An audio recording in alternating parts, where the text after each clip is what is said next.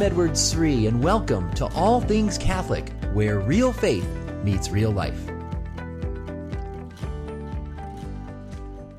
Do you ever get distracted when you're praying the rosary? Your mind starts to wander, even though you tell yourself, I'm going to really think about that first joyful mystery, the angel Gabriel coming to the Blessed Virgin Mary, but you find yourself two beads into the rosary and your mind's wandering, thinking about what you're going to eat for dinner that night, or some project at work, or a game on TV, or maybe something someone said to you earlier that day. What did she mean by that? Oh, wait, I'm sorry, Jesus, I'm supposed to be thinking about Gabriel and the Blessed Virgin Mary and the Annunciation, and you kind of feel bad about that. Does that ever happen to you? I bet it does, because it happens to all of us. I have talked to many people around the world about this, whether it's bishops with apostolic succession or priests or contemplative nuns and devout lay people. I've talked to so many people who all have admitted they struggle many times in the rosary. They easily get distracted, and they could easily fall into discouragement. I've heard many people say, the rosary is just too hard. I'm not good at this. I don't know if I should even bother. It takes too long. I don't get a lot out of it. My heart's not in it.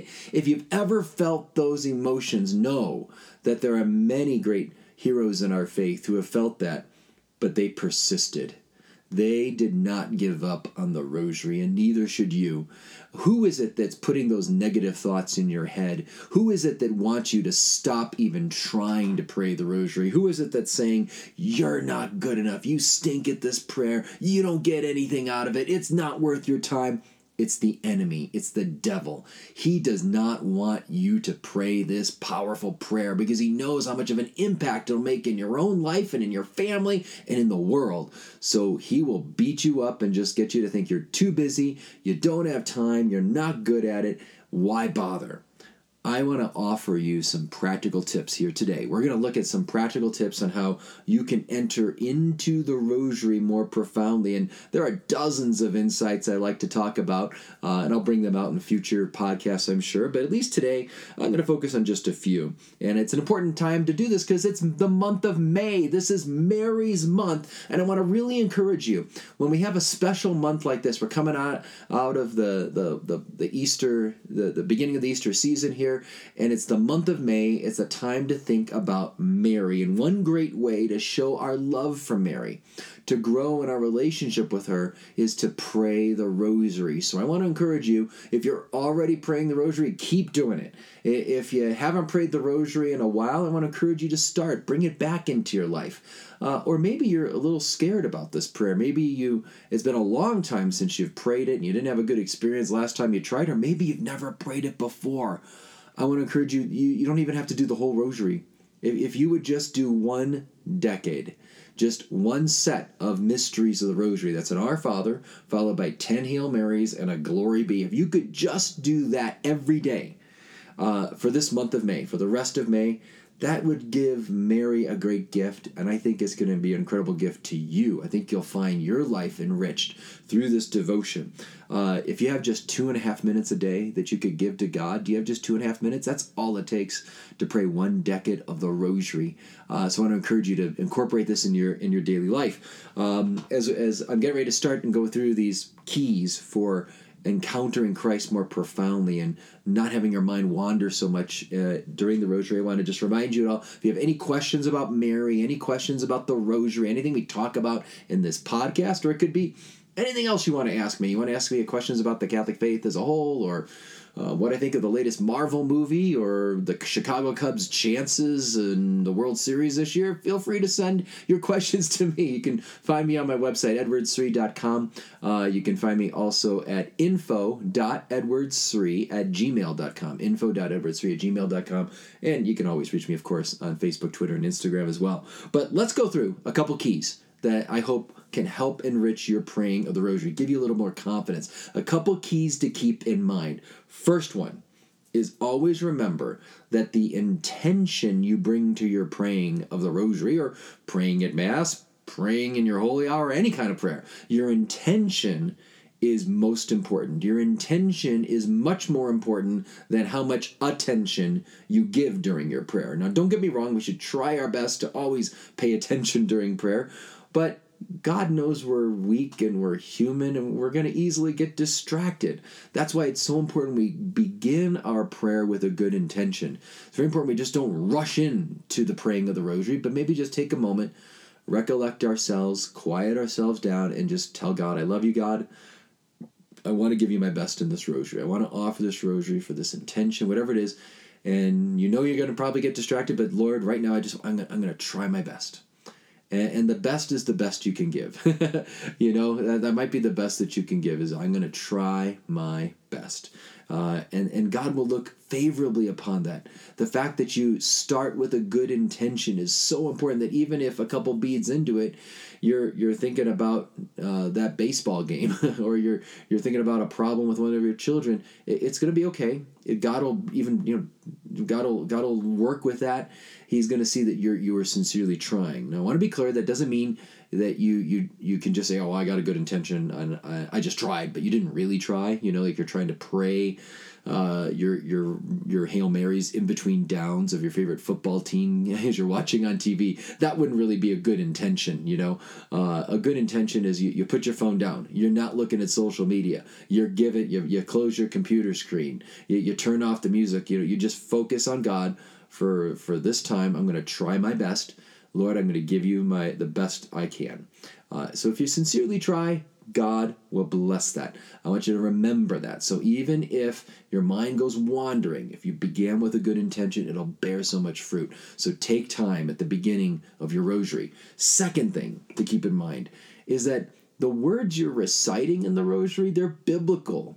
They're holy. They come from God. They come right out of Scripture, right? The words, Hail, full of grace, the Lord is with thee. That's what Gabriel said to Mary. And then, blessed art thou among women, and blessed is the fruit of thy womb. That's what Elizabeth spoke to Mary in the visitation scene. So these opening words of the Hail Mary are right out of Scripture. So just the fact that we're repeating God's very inspired words back to him is beautiful. Sacred words that we speak, words that the angel Gabriel spoke with love to Mary, and words that Elizabeth spoke with love to Mary. And their love wasn't just for Mary. Both Gabriel and Elizabeth had a tremendous love for the baby Jesus that was going to be in Mary's womb or already in Mary's womb in Elizabeth's case.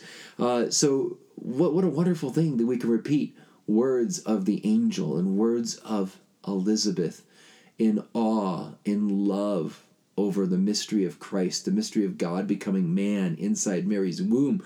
So just realize if your mind is completely wandering, but you're at least speaking these words, that's an incredible thing. So don't be discouraged if your mind wanders. If you have a good intention, first point. Secondly, remember the words themselves are biblical, holy, sacred. But thirdly, here's a practical thing, something you can do to try to get better. I want to encourage you, thirdly, focus on the name of Jesus. When you pray the rosary, sometimes it's hard to concentrate on all the mysteries. There's so much to think about, and you're tired. Maybe you pray this when you're driving in your car or going for a walk. Many times the best I find I can do is just to focus on the name of Jesus at every Hail Mary. So at the very center of every Hail Mary, John Paul II says, we find the center of gravity of this prayer. We find what he calls the hinge of this prayer. So all of our attentions focus right here on the name of Jesus, which comes right in the middle of the Hail Mary. Blessed is the fruit of thy womb, Jesus. There's power in the name of Jesus. Just saying his word is powerful, right? Demons flee in the name of Jesus, right? St. Paul says in Philippians chapter 2, at the name of Jesus, every knee shall bend in heaven and on earth and under the earth. So there's great power in this name. So simply speaking the name of Jesus is powerful. But I want to encourage you to do something else here. I find, especially with the repetition of the Hail Marys, one thing we could do is, when we come to the name of Jesus, treat it like you're talking to someone you really love. And when you speak their name, speak it with love. That's what we do with those we love. And you think of a young couple falling in love, and they say each other's names. They stare into each other's eyes. We could do that with the rosary. We could say, blessed is the fruit of thy womb, Jesus. And when we speak Jesus' name, just a little bit, just maybe slow down a little bit.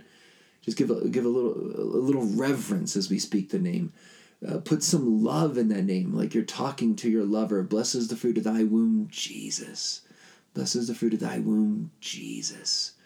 Just speaking his name with love is so powerful. You know, in the great tradition of prayer, I'm going to go a little deep on you here. For those of you that want to hear this and take this in, this could be really helpful for your prayer life. There's a great tradition of like finding maybe a key sacred word from Scripture or one of the titles of God, one of the titles of Jesus, Lord, God, or saying the word holy, or just saying that word and repeating it over and over again with love.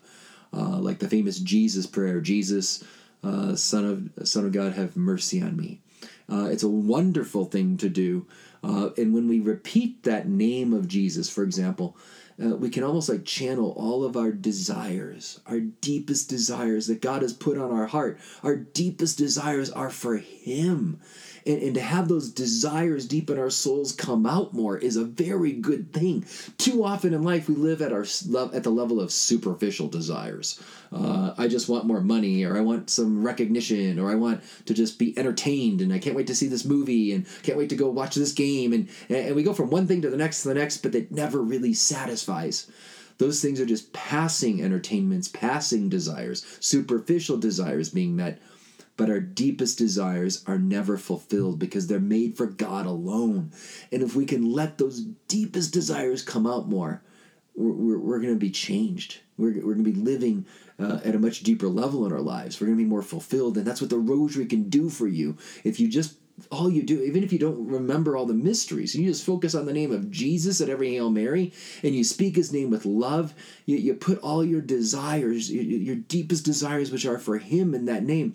Blessed is the fruit of thy womb, Jesus.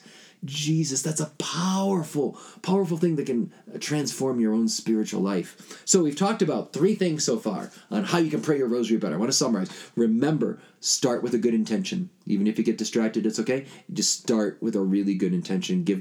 Try to give God your best at least. Secondly, remember no matter what happens in your decades of the rosary, if your mind is wandering, the words themselves are biblical and holy. You're giving God a great gift, a great present just by saying those words.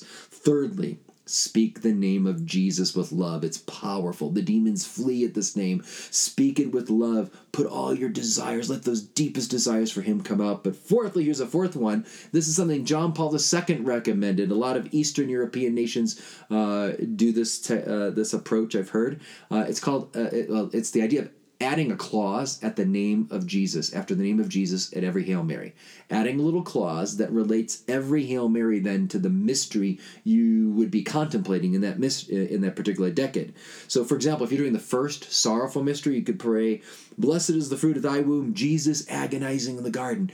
Jesus agonizing in the garden for all 10 of those Hail Marys. Or if it's the first glorious mystery, you could say, Blessed is the fruit of thy womb, Jesus risen from the dead. Or Jesus appearing to Mary Magdalene. Or Jesus touched by Thomas. You know, so you can pick like something that relates to the particular mystery you're contemplating and add a little clause that brings that theme out after Jesus' name at every Hail Mary. When I use this, I don't pray this way all the time, but I can tell you it's really helpful when I do. I find sometimes when I'm driving all by myself, I'll pray it this way, where it helps me to kind of focus. Do you ever get spiritually ADHD? You know, you're all over the place. Well, when you kind of come up with this clause, it helps you to kind of, you know, my mind's wandering. I remember, agonizing in the garden. Or, I remember, you know, Jesus risen from the dead. It brings me right back to the mystery, which I find could be helpful. So, and it's one approach John Paul II recommended. You don't have to pray it this way, but I find it helpful sometimes. So that's the fourth point I want to leave you with. And the last one I'm going to leave you with is this will take you to the highest level of praying of the rosary, and that's if you can contemplate the mystery. It's you know, sometimes people wonder, well, do I focus on the words or do I focus on the mystery, the scenes from the life of Christ? It's hard to do both, and you know, it's kind of like every day is a little bit different, and every personality is a little bit different. Some are going to focus more on the words. Others may focus on the mysteries. But I think in the tradition, the mysteries bring you to the height because it's meant to kind of – the mysteries of the rosary are meant to bring you into the rhythm of Christ's life. Our lives become more conformed to his the more we fill our mind with the stories of his life. And we're remembering them. And we're praising God for them. We're putting ourselves in those scenes, whatever that might be. And I find one way I know that many times I should say, when I pray the rosary, I kind of just rushing through the decades, and my mind's all over the place, and the best I can do is focus on the words or focus on Jesus' name. But I can tell you, in times when I'm a little more intentional, a little more present to God, I can tell I'll pause right before I begin the praying of that decade. I'll just pause a little bit, and I'll say, the first joyful mystery, the Annunciation. I'll just pause, and I'll just try to think of one aspect of that Annunciation. I'm going to think of Mary's fiat. And I just pause for just 15, 20 seconds like I am right now. And then I start, Our Father, who art in heaven. And just by pausing a little bit, I start to fill my mind. I'm a little more likely to remember Mary's fiat throughout that first joyful mystery, or whatever aspect of the mystery I'm thinking about. But it's a beautiful thing when we can put those pictures before our mind. I liken it to when I show my children pictures from the family album. We're looking at pictures of old vacations, looking at pictures of their grandparents, looking at pictures from when they were a baby. The more we look at those pictures, the more I'm filling their memory with the story of our family life. That's what we're doing in meditating upon the mysteries of the Rosary. We're putting before our mind or imagination and filling our memory with stories from our family life, the Holy Family's life, Mary, Joseph, and Jesus, who's all a part of our spiritual family here in the Church. And so it's good to fill our minds with the life of Christ, so that then we praise him more, we thank him more, we return to him more, we think of him more, and we begin to have our lives be more conformed with his. So, my friends, these are just a few little practical points. I want to encourage you, if you have enjoyed this podcast, I want to encourage you, please share it with other people. If you've enjoyed listening to All Things Catholic, whether it's this episode or others, hoping to build up the audience this year, if you could share it with family members and friends that could be blessed by it, I would be very grateful. Know that I'm praying for you. Please pray for me. And again, reach out to me anytime on my website, edwardsri.com, or at the info.edwardsri@gmail.com address. Also Facebook, Twitter, or Instagram. As always, may God bless you.